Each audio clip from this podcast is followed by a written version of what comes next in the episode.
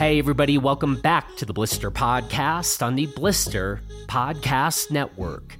I'm Jonathan Ellsworth, and you can check out everything we're doing and reviewing over at blisterreview.com. Today, we've got longtime Blister reviewer and my good friend Paul Forward back on the podcast. Paul lives in Girdwood, Alaska, where he's a lead guide for Chugach Powder Guides He's also a doctor and works in the city of Kotzebue near the Arctic Circle. He's a father and a husband, and he's a hunter who only hunts with a traditional bow. Paul and I have talked about his reasons why he does that over on our Crafted podcast, and that's a conversation worth listening to. So we'll include a link to that Crafted conversation in the show notes of this episode.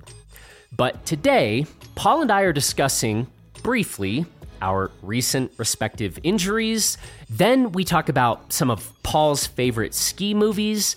And then we talk about broadening the tent of who and what counts as the outdoor community. And we discuss some practices that we think make sense to adopt across the ski, snowboard, and bike worlds.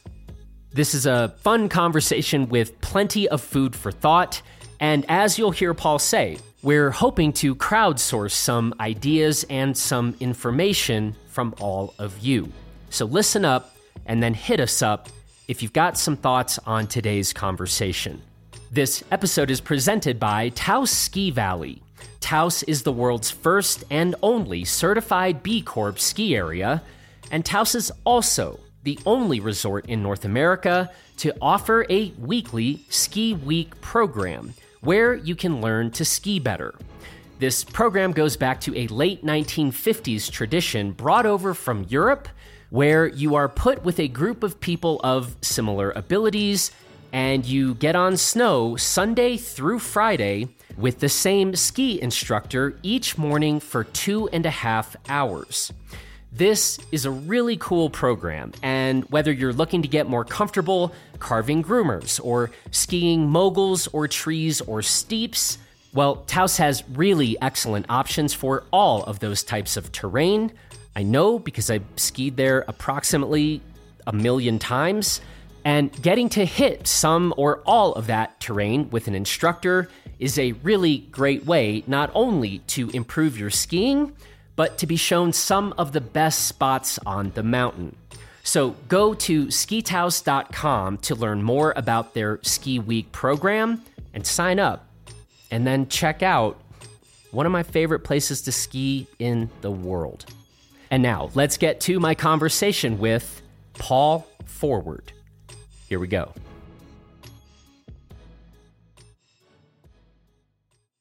Well, Paul Forward, Lovely having you back on the Blister podcast. Today is Friday, November 17th. It is actually 10:30 p.m. my time. But let's not bury the lead here. You skied POW today. Tell us all about it. Andrew and I, uh, my brother Andrew and I went up to Turnagain Pass today and we got some got a couple laps of quality deep powder skiing with uh, I would say remarkable coverage. In fact, I would say that's got to be among the deepest snowpacks I've ever skied in mid November uh, up here. It was pretty awesome. Alders are covered and bent over. Um, you can ski pretty much anywhere. It feels like it feels like January up there. Wow. Okay. Hey, you know I skied Turnagain Pass. I know you did with you. It was delightful. it just that's how I just I tell people. Yeah, I yeah, I ski Turnagain Pass. That's what I tell it was, people. It was awesome. We ski. That was pretty good runs we had there. It was super fun. What ski were you on today? I mean, we might as well get a little, you know, gear talk out of the way. I didn't know we were going to do this, but I was skiing on the Woven Harrier 108 with the Grizzly 95 gram Rando race binding on it. with the with the Tecnica um, the peak carbon boots. It was not wow. a heavy setup. Okay. was this your first time on that setup? I mean, no, not really. I've skied the skis a little bit. Um, I skied them off and on a little bit last year, and um, and I've had those. I've tried those bindings on a couple different pairs of skis. Um, so no, I've skied all the stuff before. And like always, I had like a different skin on each ski because I'm always doing that because I'm always well, I'm always playing with stuff a little bit. always tinkering, always testing. Always tinkering. Okay. Yeah. It was a, wow. rare day that I had the same boot on each foot. Honestly. Was this day one? Was this your first day of the oh, season? yeah, yeah, for sure. Yeah, day one on skis. Okay. Yeah, as Andrew said, we had baby deer legs. uh huh. And that's what it felt like. It felt a little wobbly. You know, many of us, Paul, our first day on skis, we're going to be skiing. You know, kind of barely built up groomers type of thing. So when you just come on here right away and you're like, yeah, first day of the year, we were skiing amazing pow. We'll either all feel really jealous or just decide we don't like you. I don't know how it's really going to go. Well, we had to walk for it. But we, we, I mean, that's pretty much how we always start up. I mean, most of my life, the first days of the skis and their powder days, right? Because you you wait till it snows a little bit and then you go start hiking and you ski pow. That's how it works here. But we did get this is this is a this was an out of the box storm though. I mean, we went from essentially no snow to it's at sea level to four inches of water in really one storm. I mean, I think I think Thompson Pass down Valdez got like 70 inches out of that storm cycle. So it was it was pretty out of the box for sure. But we're it's like zero to 60. We're in it's full ski season. Like out there, I saw the it looked like they had the groomers up at Alyeska today, starting to shape up the mountain. Appreciate that report. Ski season is coming quick. Opening day here in Crested Butte is Tuesday, the 22nd. Oh, sick. That's awesome. Yeah. I'm I'm technically not supposed to go skiing. Right. I think I told you the other day. You did. Little little fracture going on.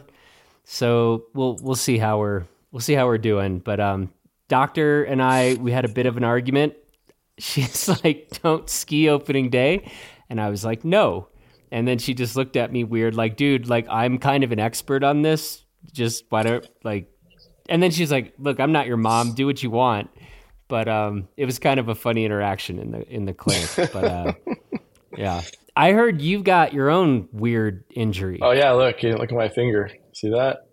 Okay, that's not that's not true. That's that's as straight as you can make that's that. as straight as I, I could I can passively straighten it, but otherwise it's just. I mean, could you even do that with your finger? Try to even do that. Try to try to bend just. You can't. No, see, you can't do it. it's only you can only do that when the when the tendon is interrupted or the tendon sheath is interrupted. How did you do that? Uh, I was I was just I just got back from a from a hunting trip, and it was in the dark, and I was crossing this kind of wet, swampy area, and I had kind of gotten across it in the morning because it had been frozen, and I thought I could still walk across it, and I fell through to my waist and like pitched forward with my backpack on and my bow in my hand, and jammed my hand into the frozen tundra. And I didn't even, it really didn't even hurt that much. I felt like a little twinge, but nothing like unusual. And then I got back to my tent like an hour later and I took my glove off and I was like, oh, that's not right. Fingers aren't supposed to look like that. no. And it and it never really started hurting? I mean it's it was sore and it's like still a little bit sore like right at the joint. I mean oftentimes this injury is associated with a small it's called an avulsion fracture like a small fracture of the bone yeah. at this this joint or this bone right here. But um, i haven't had an x-ray yet. Uh, I, maybe i'll try to get one one of these days. But i'm doctors are terrible patients and terrible at taking care of themselves. So I like I signed up for life and I've been trying to get a life insurance policy, and which is hard because I'm a heli ski guide, and uh, I had to go through some questionnaires today, and, and they, one of the questions was, do you you know see a, do you have a primary care doctor that you see? I was like, uh, does my do I count for myself? Does like hang out with my wife in the evenings count? it's terrible. It's terrible. Yeah. For those listening, don't just you know just take care of yourself. Get, get yourself get yourself primary care. I don't doctor. really have a primary. I don't have one either, man. What's wrong with us? I don't know. Men of our age should have a doctor. no. Well, things to work on. Hey, I've been meaning to ask you this. we just launched this Blister Cinematic podcast, so I've got kind of ski movies on the brain a lot. And Ooh. I was wondering whether you yourself have a favorite ski movie or maybe a couple of them. Strong opinions on this front? Oh yeah. I mean, I I used to watch ski movies uh, Alaska skiing like I was studying for an exam. Like I, I wanted to figure out how those guys did it and so I would just watch them until I would. I did the same thing with kayaking movies till they like wore out. Just watching how, especially the big mountain stuff in Alaska, the heli skiing stuff. Like, how do they get down the mountain so fast? How do they make? How do they do it? So, yes, I, I, I admit lately I haven't been that excited about watching ski movies. I don't really follow them anymore, and I just you know occasionally watch them if they pop up. But I used to watch. I used to just devour ski movies, and I would just buy every company's movie as soon as it was available on you know digitally on like VHS, then on DVD, now streaming. But uh, yeah, I still have a pile of VHS and DVD ski movies. Sick. Okay, you haven't answered the question though. Oh, favorites? um, you know, I, I think about the ski movies that like that got me like really psyched on skiing and that I watched the most repeatedly. And there was a movie um, from around, gosh, I bet it was around 2005. I'm just kind of guessing there, plus or minus a year or two. But it was it was like post fat ski era, so it had to have been somewhere in there, like oh, like like proper fat, like uh, skis over 100 underfoot yeah. era. Um, so it had to be like early 2000s, but it was called Waiting Game. You ever heard of it? Mm-mm. And despite the fact that there's a lot of Jackson Hole footage in there, I still really liked it. wow. Shot fired. Okay. but uh, all right. But they uh, they uh, it's this crew of uh, guys in there. You know, they're, they're, some of them are people that are you know are pro, pro skiers that you would know, and um, I think most of them were. And uh, the segment uh, the I think they're mostly in Valdez, but the Alaska segment there like just really got me fired up. Like I was just I don't know. I mean, they were they're all exceptional skiers and athletes, but for some reason watching that, I was like, I think I can. I, am like by no means saying I'm anywhere near as good a skier as those guys, but hmm. for something about watching that, I was like, I can do this. Like this looks, I can, I can go that fast on those mountains. Like that just looks so awesome. Um, I had a few few friends that were making movies around here, and um, and skiing like that. And I was like, yeah, like that's how I, that's how I wish, that's how I, in my mind, I wish I look when I ski, you know, it's like those guys. There's a couple of lines in those movies and like kind of spiny lines in Valdez. That just like, that is what skiing is. It just looks so awesome. Um, and for me, always like every ski movie, I honestly, I just fast forward to the Alaska parts. And then as soon as that part's over, I fast forward to there's another Alaska part. Jeez, dude. okay. I'm not even lying. I love the I love watching people ski up here. I just love it. I just uh, I, I, I, you know for a long time I, you know I hadn't really skied outside of the state and I just couldn't really relate to like you know the other stuff. I just wasn't that interested in it. Late now I like all skiing. I love going skiing everywhere. I love skiing groomers and bumps and all that stuff. But I was just like, this is what I'm in it for. That's what I, and I so waiting game. There was a sequel to it called Respect, which was like I haven't seen in a long time, but um, that was like a snuff film for skiing. It was just like I, I, haven't seen it in a long time, but my recollection of it, it was just all these messed up avalanches, these big, scary, like surprise people walked away from them avalanches over and over again in all the Alaska sections. I was like, whoa! It was like aptly titled, but it was pretty gnarly. It was just like these guys are out of control. Like I mean, it just it must have been a bad bad season up here that year. I don't really remember what was going on, but man, it was like so scary. It was like a snuff film. I didn't even really like, like watching it, but it was interesting. Uh, and then I never saw anything more from those guys. Uh, that must have been the end of it. Or maybe they got absorbed by. I think the one guy um, w- w- ended up being like one of the main cinematographers for TGR at some point, who was in those things. Um, and then the other uh, influential ski movie um, that I just think is just awesome uh, and has no Alaska skiing in it is uh, Gaffney's 1999. Have you seen that? It's awesome. Yeah, we're gonna definitely be talking about 1999 on Blister Cinematic for sure. Uh, the you know era you know, there's a little bit of like homophobia in there. it's probably like 2024 would not be acceptable in a ski movie. When you watch it, you cringe a little bit at a few things. But the story's awesome. The it was the first movie I think I ever saw where there was like you know like a little bit of self-deprecating humor. Like you start watching it immediately in the opening credits, it's all of them crashing, and you're just like, yes, these are like cool. These are people who are like have a sense of humor. Um, and so obviously, you know, that, and then like the, I don't know, there's just a lot of good sections. But then the thing for me that was the two parts for me that were really influential one was um, Rob Gaffney, um, the late, great Rob Gaffney, who I never actually got to meet. I've, I've hung out with Scott a number of times up here, and he's awesome dude. Um, and I even told Scott when I met him that his brother was inspiration for me because I was going through med school about, you know, seven or eight years after he did. And uh, he was like the the the guy that I had knew of who went through med school in a way that I thought was like acceptable, where he like still skied a ton and like had a, had his like outdoor recreation life and and I mean watching the footage of him skiing when he was in just coming out of med school, like I definitely wasn't skiing like that, but freaking just so awesome that story of Rob turning up in there and he's like he, the guy's got a beautiful turn. I mean, he's just a beautiful skier to watch.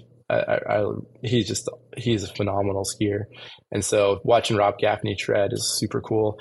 And then, how many ski movies have a sweet kayak segment? Sweet whitewater kayak segment. Ottawa River, classic. I mean, it's pretty awesome. It's all your favorite things. Yeah, and I make he, he made the very apt connection that like whitewater kayaking was was like the summer equivalent of skiing. Somehow we've gone off on this mountain bike thing, which I don't understand at all. But kayaking is the appropriate summer sport for for skiers.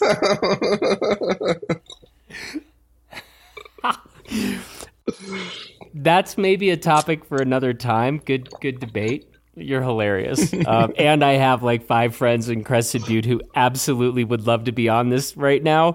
And this would be the only thing we would be talking about. And they would very much agree with you. Um, but anyway, let's do it. Yeah. Schedule it. Another time. Schedule it. Yeah. But that's not what we're here to really talk about. We are here to, in some ways, continue an ongoing conversation that you and I have been having for a while. And frankly, it feels a little bit hard to even frame it. I mean, you did just mention you were coming back from a hunting trip. We've talked about the fact that you are a hunter, you are a bow hunter. Uh, I think we've talked about that on some previous blister podcasts. Yeah. Yep. We did a we did a crafted episode that I thought was pretty remarkable, where you kind of took us through sort of a lot of the history of traditional bows and talked about some of that. But let's talk a bit, or sum up if you could, get us started with kind of the conversation here. And um, again, I'm going to apologize for the not so articulate question, but um, take it away, Paul. Yeah. So we were talking before this podcast about the greater outdoor recreation kind of I hate to use the word industry because that implies like all the commercialism side of it. But the yeah. maybe community is a better the broader word. community, the outdoor community, community, yeah, the people who yeah, love yeah. to do stuff outside, right? And it seems, it feels like, and this is just me talking, not representing anyone else, but it feels like there's a bit of a divide just like unfortunately so many other this other divide in our country and it kind of falls in the same place between people who are hunting and fishing and people who are doing all the other stuff that um, you know that are all the things we talk about biking skiing kayaking hiking um, and there's a lot of people that do both. There's that venn diagram. There's a lot of overlap in the middle and i think increasingly like in places like where you live and like where i live and in montana i think there's a lot of people that fall in the overlap of that venn diagram. But i think especially as you get in my mind, as you get closer to the the coasts, the dichotomy is more is bigger. You know, like uh, East Coast, Southeast. There's and I think and maybe I bet in the Northeast there's a lot of hunter skier types. Would be my guess. Um, and then like you get into California, Washington. I think there's more of a divide in those places. Unfortunately, Idaho, Oregon. Um, probably still anyway. And uh, you know, we're the places that we love and the things we love to do are all really reliant on, in my mind, um, access to public land, clean water, clean air, and then the kind of elephant in the room is the implications of climate change on all these things, right? You know, we skiers talk about climate change. You know, it feels like every time we drink a beer, we talk about climate change and what's going to happen next winter. And kayakers, and I think that conversation comes up a lot. And I kind of have a foot in both worlds, as as do many people that are probably listening to this. Um, you know, I sit on the board of directors for the Rocky Mountain Goat Alliance, which is a, a species specific conservation group. And uh, it's, it's hunter based for sure. Our membership is largely hunters. Our board is all hunters, and um, and you know we we talk about those things a lot, right? What's affecting the species and the animals that we care about, and I think there's a lot of commonality there, but I don't see that many situations. And I'd love to query anyone who's listening to this. Like if, if you if you have good examples of organizations or groups or people where there's like a cool collaboration between those kind of two communities, I I'm just personally curious and be interested to learn more about it.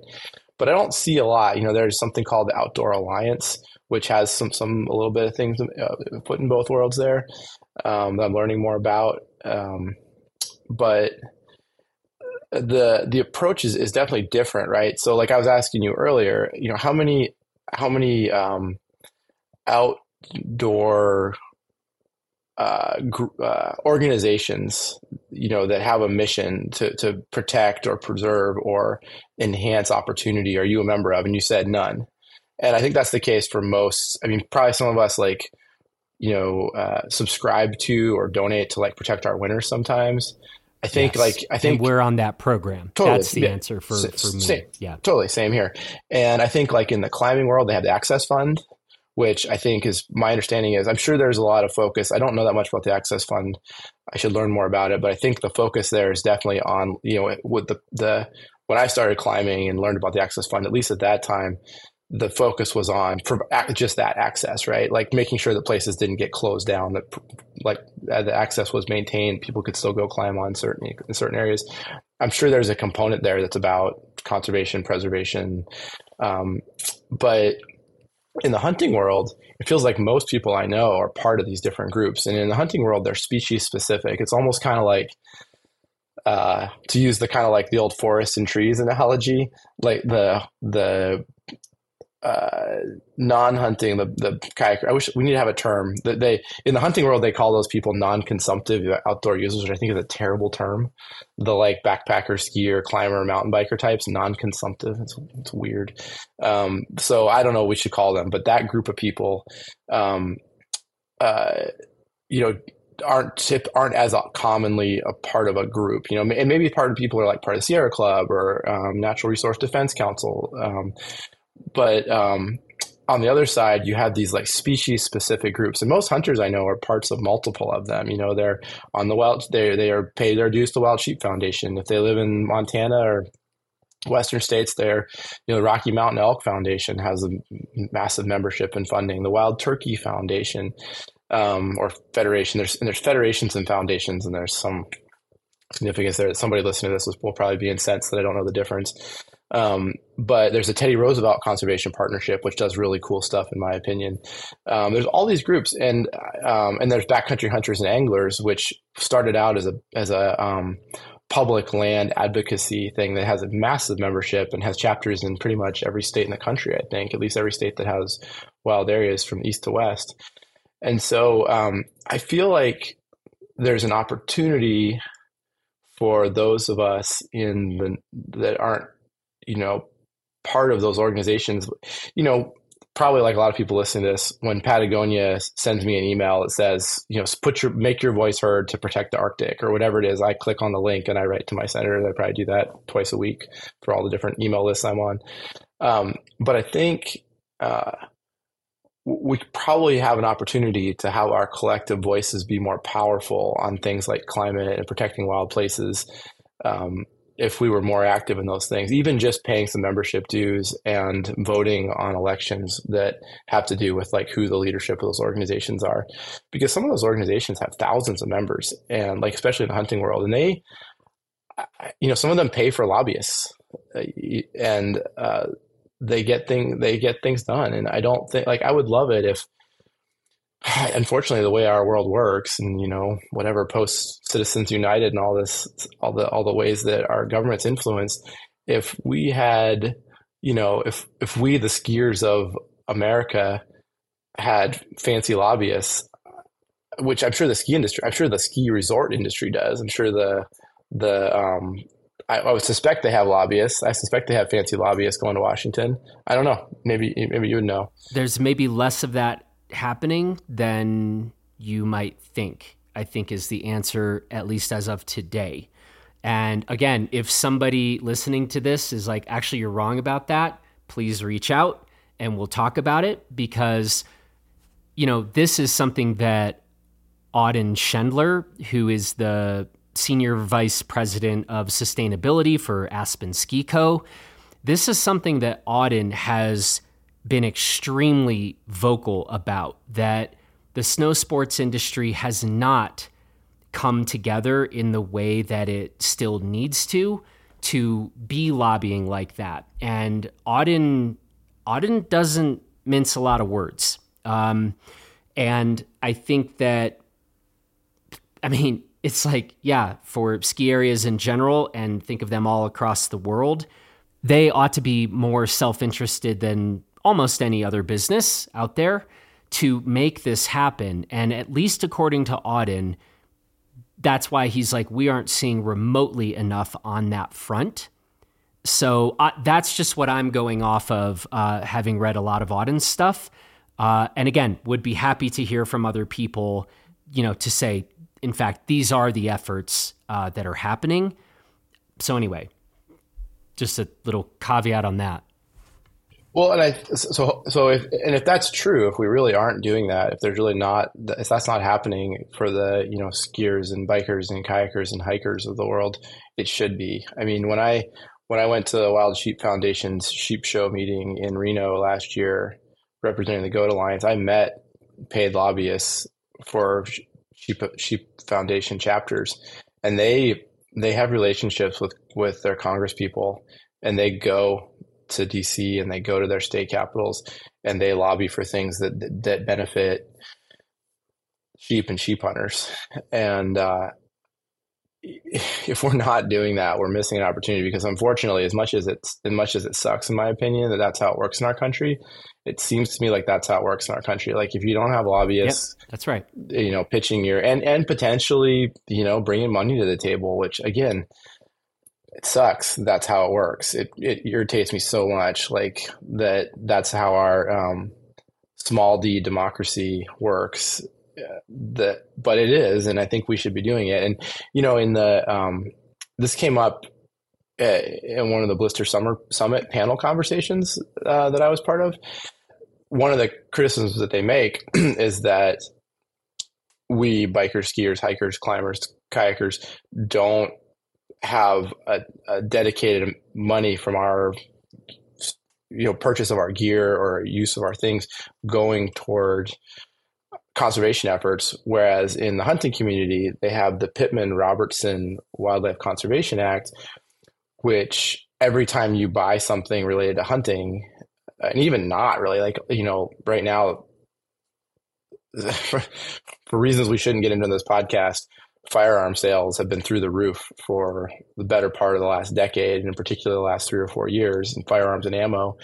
And I just spoke to one of my good friends who's a biologist for, for wild sheep, for Dall sheep in the Alaska Department of Fish and Game about, you know, funding for some projects. He said, he said, oh, funding, I have all I ever. And he's like, I need personnel. He's like, I have so much money. I don't even know what to do with it because there, there's been so much ammo sales.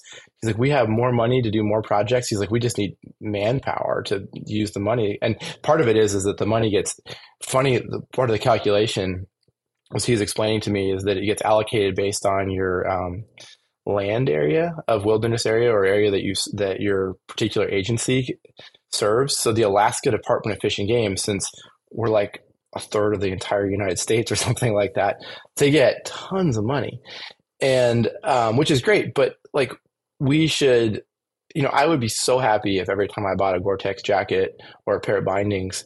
Um, or whatever, a new inner tube, spare tube for my bike, or some sealant, that that stuff went into like you know some of those some of that money went into.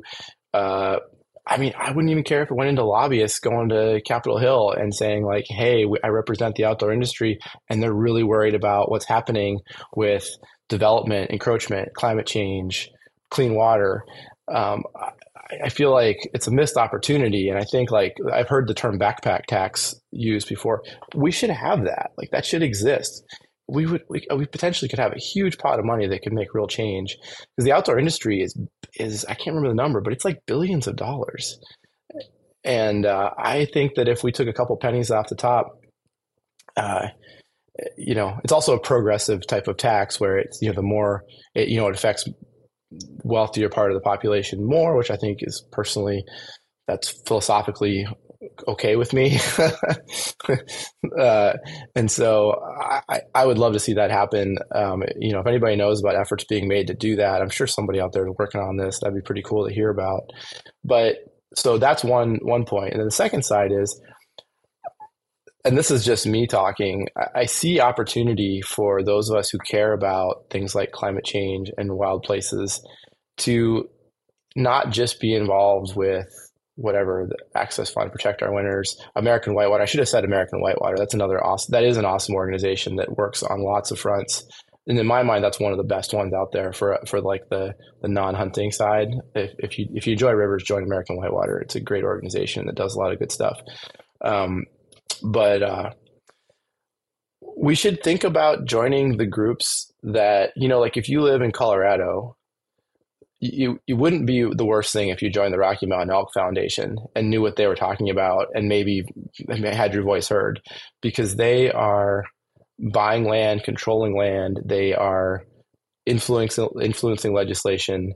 And there's definitely I've seen language, you know, from from the Elk foundation regarding how they handle uh, mountain bike access, mountain bike trails. You know, there's definitely member membership there that doesn't understand biking or that's opposed to biking in certain places, and maybe the biking shouldn't be done in certain places, certain times a year for for you know for elk conservation. But uh, I think that I think that it would help in so many ways if we were more interested in what kind of the other side of the political and cultural divide is doing in the outdoors and went into it in a way that was I'm not saying to go in there and like stage a coup and take over and push our agenda on them. I'm saying to go in there and and hear voices that also care about wild places and then collaborate. And I, you know, I would love it if people listening to this. I'm not trying to make a pitch for the Goat Alliance. I have no financial stake in that at all. But I would love it if we had more people who just love the fact that mountain goats exist, or like take pictures of mountain goats, or value the fact that they get to see them sometimes when they're out skiing or climbing. I would love it if if we had more of those voices in the Goat Alliance. Then, then, and I'm not saying there's anything wrong with the hunters, but then just people who are hoping that they get to shoot one someday. Um, and not that that's all the hunters are, are in it for, but I would love to have a more a wider diversity of voices and backgrounds involved in those organizations, and I think we'd be stronger for it. And I think, I also think just philosophically, like healing some of that crazy cultural divide we have right now, especially in some of our Western communities. You know, we all want. I think we all want clean water and we all want wild places and we all want wild animals around. And I think increasingly we all accept the fact that the climate is changing and really affecting. And, and again, I live in Alaska where it's warming faster than anywhere on the planet, right? So that's really in my face up here. I really see that, despite the four feet of snow outside. I mean, it is a real thing for us. Um, but it is for all of you, to, for you and for everyone else and that likes this stuff too. I mean, and so I would just like to see you know, I'd love to see some movement in that direction where we're not so divided and we have more common cause. And I think there are some groups that are, the Outdoor Alliance comes to mind. I know that there's people from both sides of the table there. Um, you, you know, surveys have shown of, of hunters done recently that like 60 plus percent of hunters are open to talking about climate change. And I think that that's a, you know, and those are people who live in largely probably live in red states with red representatives.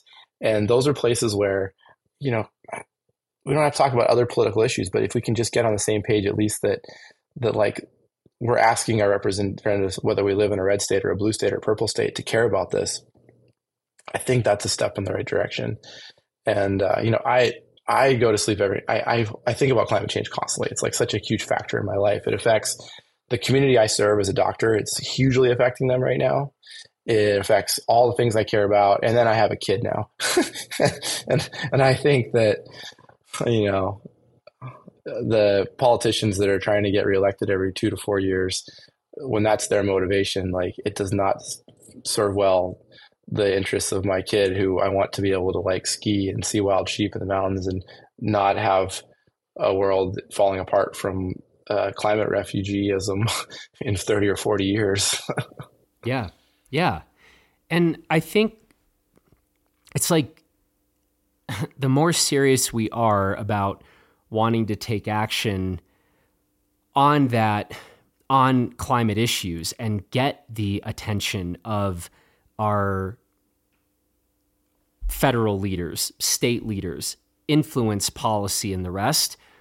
That's where like the more serious we are, the more serious you claim to be about that, that's where it just seems like to broaden the tent and to go, you know, to certain organizations that maybe some of us might look at and be like, yeah, I'm sure I am not on the same page politically as those people. Or maybe it's like, I'm sure I'm not on the same page politically as those idiots. Mm. Right? Like, we gotta, ch- if, like, don't talk about how much you care about this stuff if you're not willing to try to seriously, like, create a broader consensus. And as you've already spoken about really well, learn from maybe some of the better things and more effective things that are happening in some places and spaces where some folks might be inclined to be like, that's not what I view as progressive. And yet it's like, actually, that is more progressive and more effective than what we are or are not doing in the mountain bike space broadly, you know, construed, you know, ski and snowboard. And um, so I think, I mean, that's that's one of the main things that I wanted to do in this particular conversation and run the conversations we have, you know, off record about this stuff. I just wanted to put that in part in front of people to get folks thinking about it. And I love how you have encouraged people to maybe look a bit broader at some of the organizations, you know, in their state to see where memberships make sense, to see where they might be able to get involved, in addition to just acknowledging and realizing, oh, maybe I don't hunt myself or I don't like that stuff. But those folks are actually maybe putting some of the, more of their money where their mouth is on some of these things. And they deserve recognition for that. And we ought to try to learn from that. Is that fair?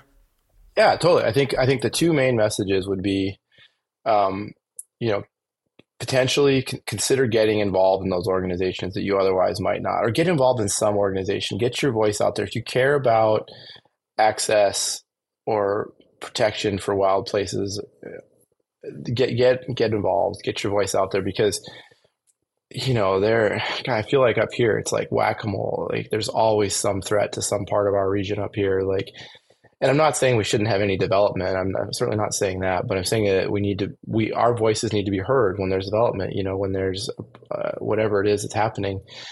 Um, I also think that there's, I have found that through hunting and involvement in hunting organizations, I have interacted with a lot of people with very opposite political or cultural views from my own. And uh, we're still friends. And I think I wonder, I often wonder how many people in our country have close relationships with people whose political views are opposite their own. And I think that if we're ever to, like, this is like pretty, pretty touchy feely, but if we're ever to get past this point where we are right now, I think those kind of relationships are really important. You know, like not just when you see a truck with a hunting sticker on it in your mountain bike parking lot, and you're like, "Oh, those idiots." Like, if you know somebody who does that stuff, and like you know, like again, I think there are people. There's there's a lot of overlap now, especially in like Western mountain towns. But um, but I think if you start getting involved in these organizations, you're going to find people that aren't just the like kind of progressive types who ski and also go elk hunting. I think you're going to start finding people. You know, there's there's going to be like ranchers and game wardens and people who um, have never gone skiing or biking. And I think creating some relationships, coming into it with an open mind, willingness to listen, um, which is hard. Uh, you know, it's a really hard thing to do, but I think it has implications beyond just protecting the places that we care about. I really do.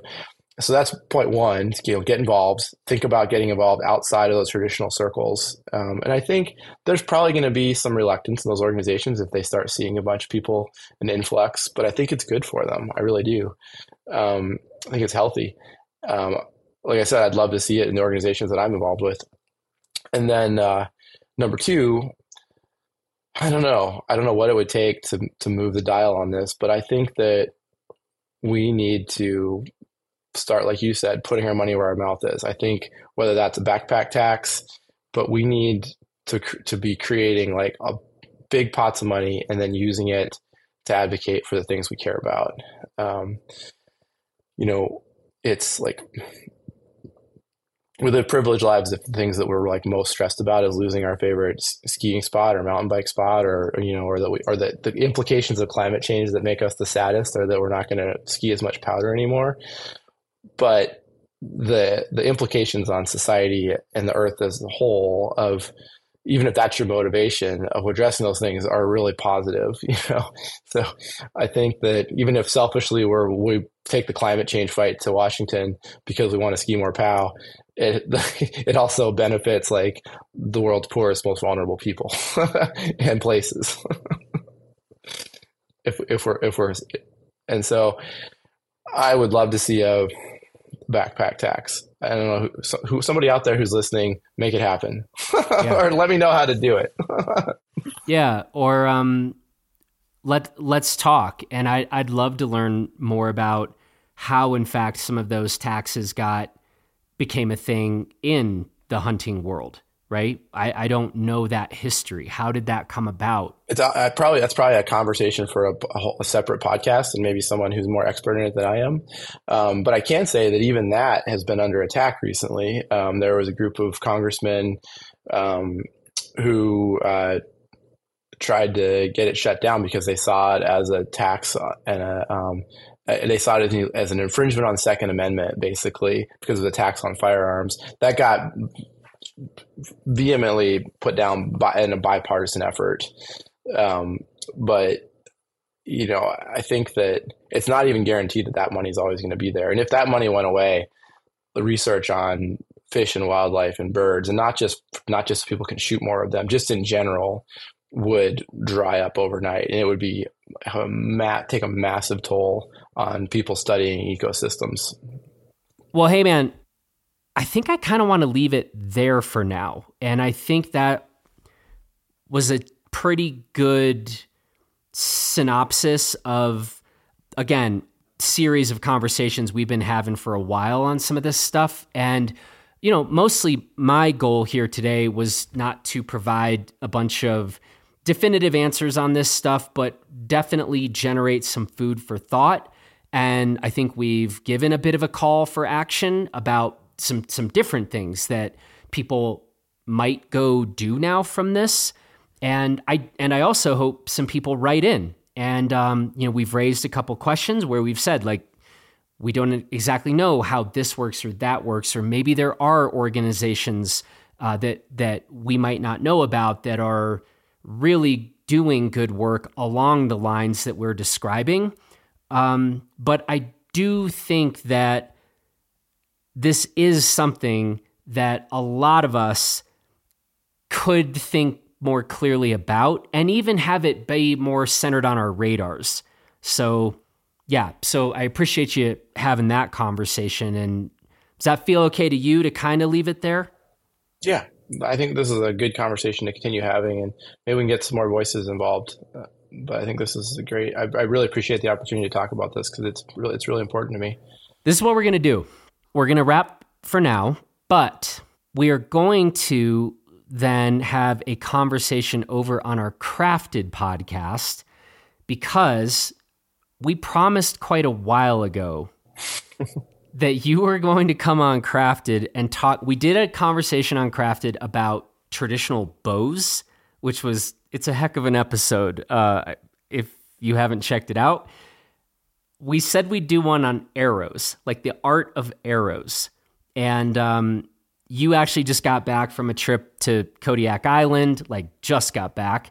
And so I think maybe over on Crafted, we'll talk a bit about that trip and then we'll get into the art of arrows. And that, folks, if you're interested, you'll be able to listen to that this coming Wednesday over on our Crafted podcast. So, Paul, as always, I always appreciate our conversations. Thanks for this one. And um, Kodiak Island and arrows. Sounds good. We'll talk to you soon. Th- thanks so much for uh, for indulging me here. All right, man. Talk to you soon. Bye. Well, that's it for this edition of the Blister Podcast. And do let us know if you have information pertaining to some of the topics that we brought up in this conversation. And you can either hit Paul up directly or hit us up at info at blisterreview.com and we will get the articles or thoughts, etc., to Paul.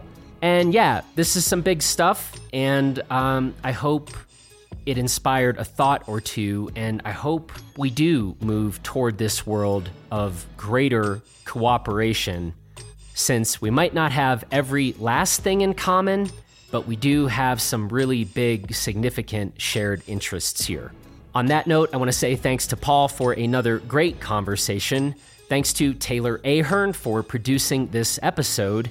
And we will catch you all, as we said, this coming Wednesday over on our Crafted podcast, where Paul and I are going to be diving in to the art and science of arrows. All right, everybody, take good care of yourselves and everybody else. And we will talk to you again tomorrow over on our Blister Cinematic podcast. Bye, everybody.